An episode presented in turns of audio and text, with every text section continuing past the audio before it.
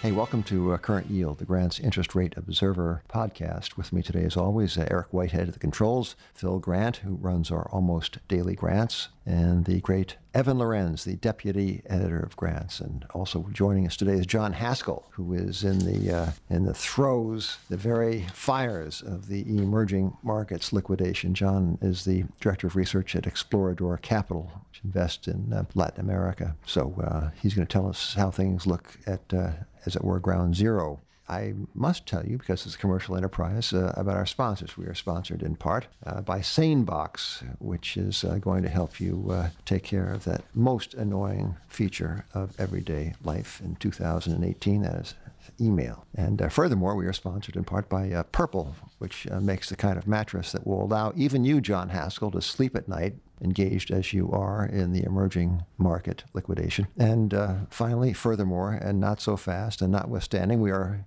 sponsored by Grant's Interest Rate Observer, which is having a conference on October 9th. In case you guys heard about this, right? Yes, it's our 35th anniversary conference. Everyone has to attend. That's the rule of podcast listeners. So, um, you know, John Haskell, welcome to you. It's a pleasure to have you with us. Uh, we thought of you today, John. We, is, we are talking to you in the midst of a flaming crisis in emerging markets. And if you didn't know it, John, perhaps you've heard of this. If you didn't know it, everything's going down, including the currencies. Business value has been subsumed through macroeconomic considerations, and it is a pointless exercise to uh, analyze securities. That is the composite message of Mr. Market. And we are calling you, John Haskell, because uh, you have a little different view of the world. And I've, I've known you, John, if I might uh, fill in a little personal background information, from uh, as long ago as your distinguished career at the Harvard Business School. And, uh, and you went out into the world and uh, done a lot of interesting things. And now here you are at Explorador. Tell us, John, how you see uh, the values that are in your line of vision. That's right. Well, I have to say, in the short term, in the last few weeks, it has felt indeed like focusing on fundamentals of securities has been a fruitless exercise because the downdraft that we've experienced in markets like Argentina have been ultimately a top-down driven macro macro story or macro consideration, and it does seem that those uh, who focus on fundamentals have all but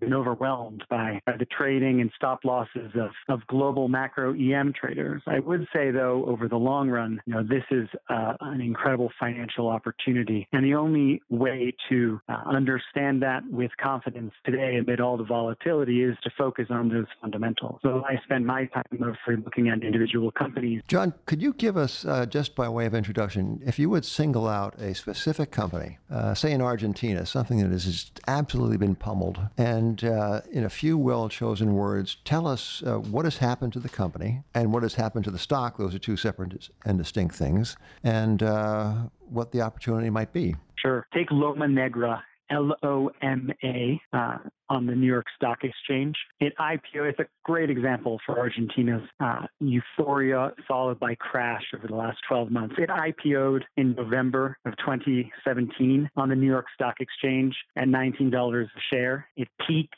at 25 dollars a share, and it's now down to 785. It's lost 69% of its value. Now, Loma Negra is a cement company. In fact, they have 45% market share of all of Argentina's cement industry. Uh, cement is a commodity product, but one that has a lot of pent up demand in a country like Argentina, which has suffered from a lack of investment for uh, quite a long time. Loma Negra is you know by far the market leader in this in this industry and i don't think cement is a great business necessarily but cement can be a great investment when valuations trade at a very uh, you know interesting uh, interesting level. How, how is this valued john so uh, on EV to EBITDA, for example, Loma Negra is now 4.8 times, but maybe the better metric is enterprise value per ton of cement capacity, because this gets to the replacement cost. Uh, you know, there will be the need for more cement in the future, and one could just build a new cement plant. But what does that usually cost? estimates vary, but let's just say no less than $250 per per ton of capacity. And in areas with strong NIMBY, not in my backyard, where it's difficult to build a cement plant because of community considerations, it can be as high as $350 per ton of capacity. Now, Loma Negra today, enterprise value per existing ton of capacity is $118. So you're buying a stock at a substantial discount to the substantial effort and investment it would take to build uh, to replace what Loma Negra already provides. You know, John, one one important consideration during a crisis, I suppose, is is the staying power of a business that is in the is in the whirlpool. So, um, what does the balance sheet look like? So, Loma Negra has less than one turn, in fact, 0.4 times net debt to EBITDA. It's practically unlevered. And that comes from a legacy in Argentina of companies that have had traditionally very low access to credit. So, companies in Argentina like Loma Negra will survive in times of turmoil just because existing cash flows, which are, you know, high single digits into low double digits, more than service their debt. Uh, and, you know, the other element here is in a time of turmoil, the appeal of competitors to enter the market through imports is lower as well. When currencies are depreciated and local purchasing power is low, US dollar denominated importers simply don't have the economics or the incentive to compete against Loma Negra. So their ability to stay, even if times are tough, is high. That limits the downside of an investment in Loma Negra. And the kind of upside you would see is frankly just a reasonable re rating of its multiple combined with the very visible capacity expansion that's already in the pipeline. They'll, they'll essentially grow their cement capacity by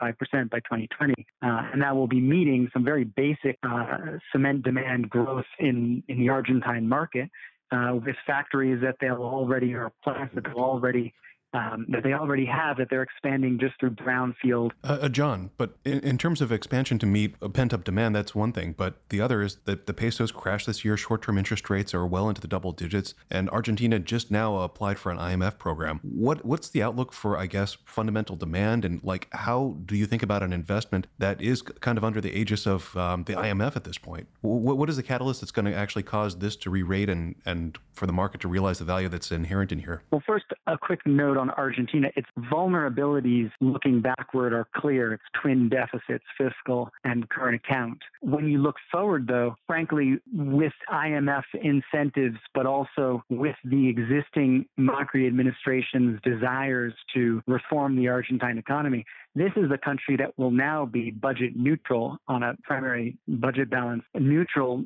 next year, and run a surplus in the following year. So a lot will change there when it comes to very high inflation, you know, high, high interest rates are going to essentially conquer that in its Volcker moment disinflation will eventually allow for very high real rates, will allow for those rates to come down. So the stabilization of the currency will be achieved essentially from orthodox monetary policy decisions that have worked uh, elsewhere, though painful in the moment. Yeah. And then when hey, you John, think about the underlying Argentine, you know, opportunity, this is a population that's well educated, that has hey, John, competitive. We have to we, ha- we have to interrupt this um, this narrative because we have uh, an urgent need to uh, sponsor this program, and I'm going to say a few words about sleep. Now, John, are you sleeping pretty well these days, I suppose? Are you? You know, you could, I, I try yeah. my best. Well, you could sleep even better if you had a purple mattress. And of course, if you turned if you turned off your phone at night, that would help too. Uh, you, you, don't want to see these quotes. But uh, the watchword here is better sleep, better you, as I think you might appreciate. So the purple mattress probably will feel different than anything you've ever experienced before because it uses this brand new material that was developed by an actual rocket scientist. It's not like the memory foam that uh, one is used to. Uh, the purple material feels unique because, well, the copy says here very unique, but we know that unique does not take a modifier. The material feels unique because it's both firm and soft simultaneously simultaneously, so it keeps everything supported while feeling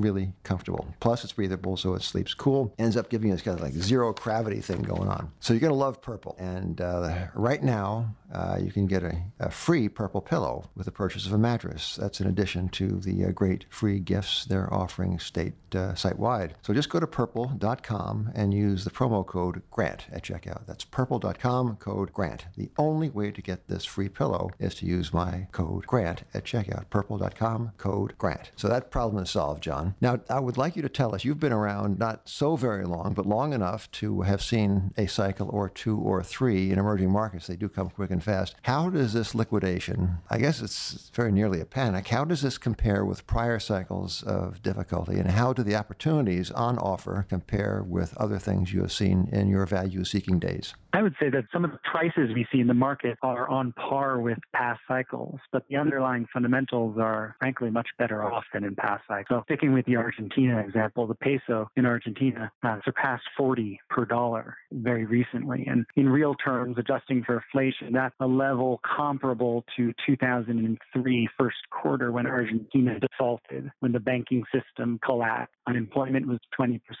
plus, and when the administration very much oriented in a, a different and, and much less fiscally responsible manner. So um, I would say today, you know, the peso is cheap in real terms and uh, is implying that Argentina is facing as as deep a crisis as it did in 2003, and that's simply not the case on the ground. Now, tell, tell us, John, if you would please, about uh, other opportunities you see, perhaps in Mexico or elsewhere in South and Latin America. What uh, you know, very quickly, if you would, just the highlights, valuation, and business highlights of some of these things. I'm in Mexico right now. A company that we own is called Vesta, V-E-S-T-A. Its ticker is V-E-S-T-A apostrophe, and it's only listed on the Mexican Stock Exchange. It's a 800 190 million market cap company. They are essentially an industrial property developer. They have 27 going to 30 million square feet of GLA. Now, these are warehouses, light manufacturing facilities for multinational corporations that invest in uh, Mexico as a manufacturing platform. Uh, their customers are large multinationals like Nestle, Nissan, Bombardier,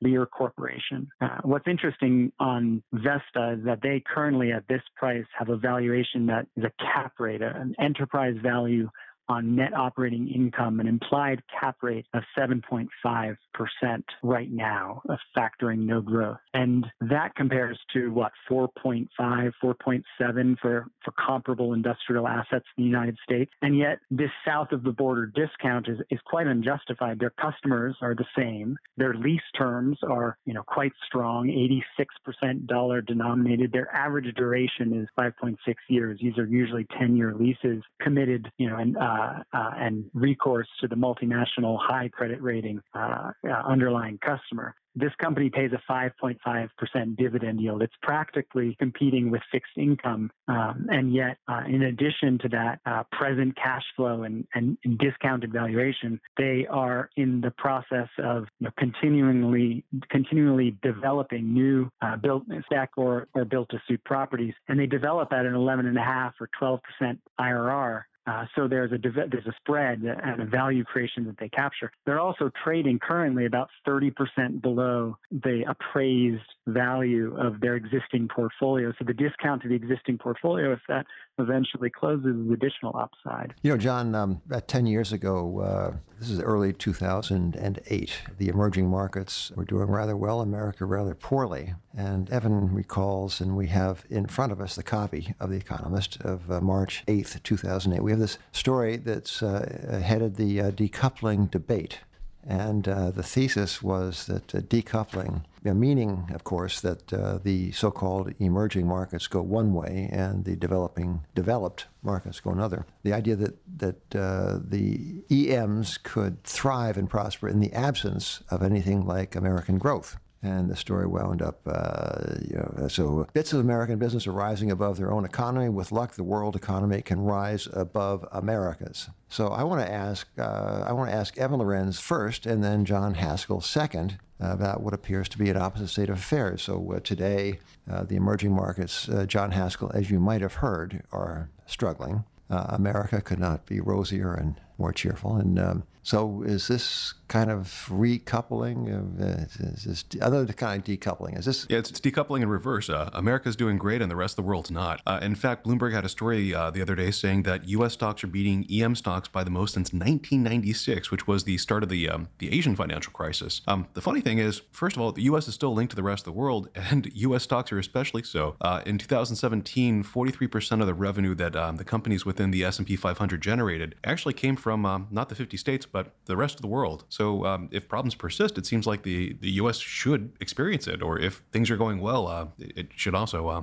be reflected. Anyone around this table have trouble with emails, just overwhelmed by it? Yeah, I see a show of hands. Now, I think it was George Will who said that, uh, that emailing is just like knitting socks, except Evan, you listening to this? Yeah. yeah. Except at the end, you don't have any socks. Well, you got a damn email. Uh, SaneBox is here to help you. It, uh, it's got some, well, it's, it's, a it's a system is SaneBox, and it, it uh, helps you to sort your email. And here's here's one thing. It's got this. Here's a sweet feature: a one-click unsubscribe, which sends annoying emails into the aptly named black yes, hole. Yes an automatic tracking of messages that haven't received replies so that you can see uh, who needs a little slapping around the head just to answer your emails, right? So see how SaneBox can help you reclaim your time and attention with a two-week free trial. That's uh, visit sanebox.com slash uh, Grant, I think, right? You know, yes. Yeah. Um, today, start your free trial and get a $25 credit. That's S-A-N-E-B-O-X dot com. It's uh, slash grant. Sanebox.com slash grant. Okay, uh, John, me, as I know that you're not principally in the business of macroeconomic or strategic stargazing, but riddle us this one. So um, America is at new highs, and uh, lots of countries in which you operate are, if not at new lows, then knocking on the door thereof. And uh, what would happen to your stocks if the American equities market stepped in front of a proverbial bus? Yeah, I think it would be negative, especially companies that are closely tied to the American economy. Those the Mexican economy is correlated to the United States of America with, with more beta. So if America turns a negative corner, I think we would see Mexico also go down. The difficulty is that you can buy businesses that store their value in real terms and ward off competition because of barriers to entry, you know, available at currencies denominated in currencies that are fundamentally inexpensive in real terms. You can buy those businesses today. And many of those businesses are not necessarily that closely tied to the prospects and fate of America. You have companies that are serving local, you know, domestic oriented demand drivers. And those companies can do well in the long run, regardless of the macro cycle. But, you know, I would say it's not just vulnerability, but it's what's already in the price. And Latin what's American cheaper, John, the currencies or the shares? The currency or the what? The currencies or the stocks themselves. What's cheaper? Um, well, the stocks that are denominated in local currency get both. I mean, you can buy, for example, in U.S. dollars, a company called Arcos Dorados, the McDonald's master franchisor for Latin America. And you're basically buying the largest franchisor in the world for McDonald's. You're buying 2,000 plus 2,191 uh, McDonald's restaurants in 20 countries. And on an enterprise value per restaurant basis, you're paying less than $800,000 per restaurant restaurant. And, you know, that's attractive because these are restaurants that are, first of all, facing. What's the comparable figure in America? 800,000 for this company. What you know, would I have it be? To look up. It's not quite apples to apples because McDonald's Corporation in America benefit from the franchisee, uh, you know, business model in other parts of the region. What you're really buying here are, first of all, just under 500 restaurant locations where you own the land, uh, and the remaining 1,500 you own the leasehold and all the building and equipment. But owning the land, for example, just under 500 restaurants restaurants in cities that have grown up around the McDonald's, uh, you know, often in choice property locations. You're getting in total just from from the land of buying Arcos Dorados, you're getting in acre terms um, 255 acres. That's, that's a third of Central Park. So you're buying parcels that add up to a third of Central Park in Latin America's major urban centers. Um, and you're buying the operator of the strongest restaurant brand. And you're buying this on present earnings, what seems reasonable, not necessarily extremely expensive nor cheap. Seven times EBITDA if they, they earn 250 million in EBITDA this year. But you have to remember that you're buying this in locally denominated currency sales.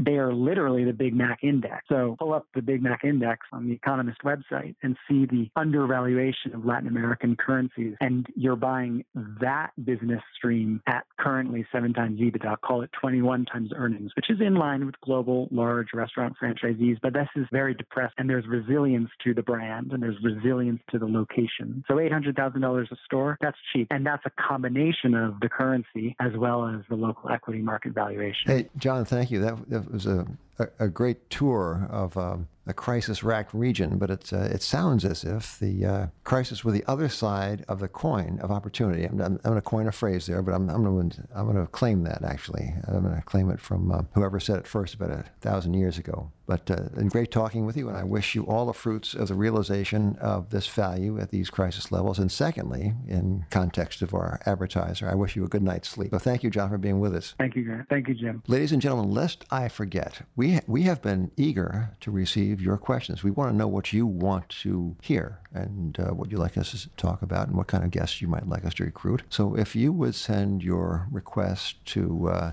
podcast at grantspub.com, podcast at grantspub.com, uh, we will take a look and uh, see what we can do. We want to, uh, you know, want to uh, make you happy. So do it. And uh, ladies and gentlemen, I would be remiss if um, I didn't toss in as a sponsor um, us. We have a conference coming. You guys heard about this? Yeah, yeah. I, I it's mentioned it once or twice. Yeah, it's uh, it's October 9th, and uh, it's our 35th anniversary. In fact, Grants was created before the advent of uh, of podcasts. Indeed, I think it was uh, about the same time that radio came in. It was a, yeah, it was a long time ago. And this is going to be one fabulous conference. Do you guys know that, uh, for example, Stan Druckenmiller is going to be there in person? Sounds like a yeah. And Bill Ackman and Jim Bianco, uh, Eddie Chancellor is going to uh, talk about John Law, one of the great uh, monetary thinkers of yesteryear, who actually is a, is related through uh, a long string of intellectual connections to Ben S. Bernanke, PhD, and uh, Tony Deden's going to be there, and uh, Craig Moffett, and uh, Logan Wright, and uh, Jason DeSena Trennert.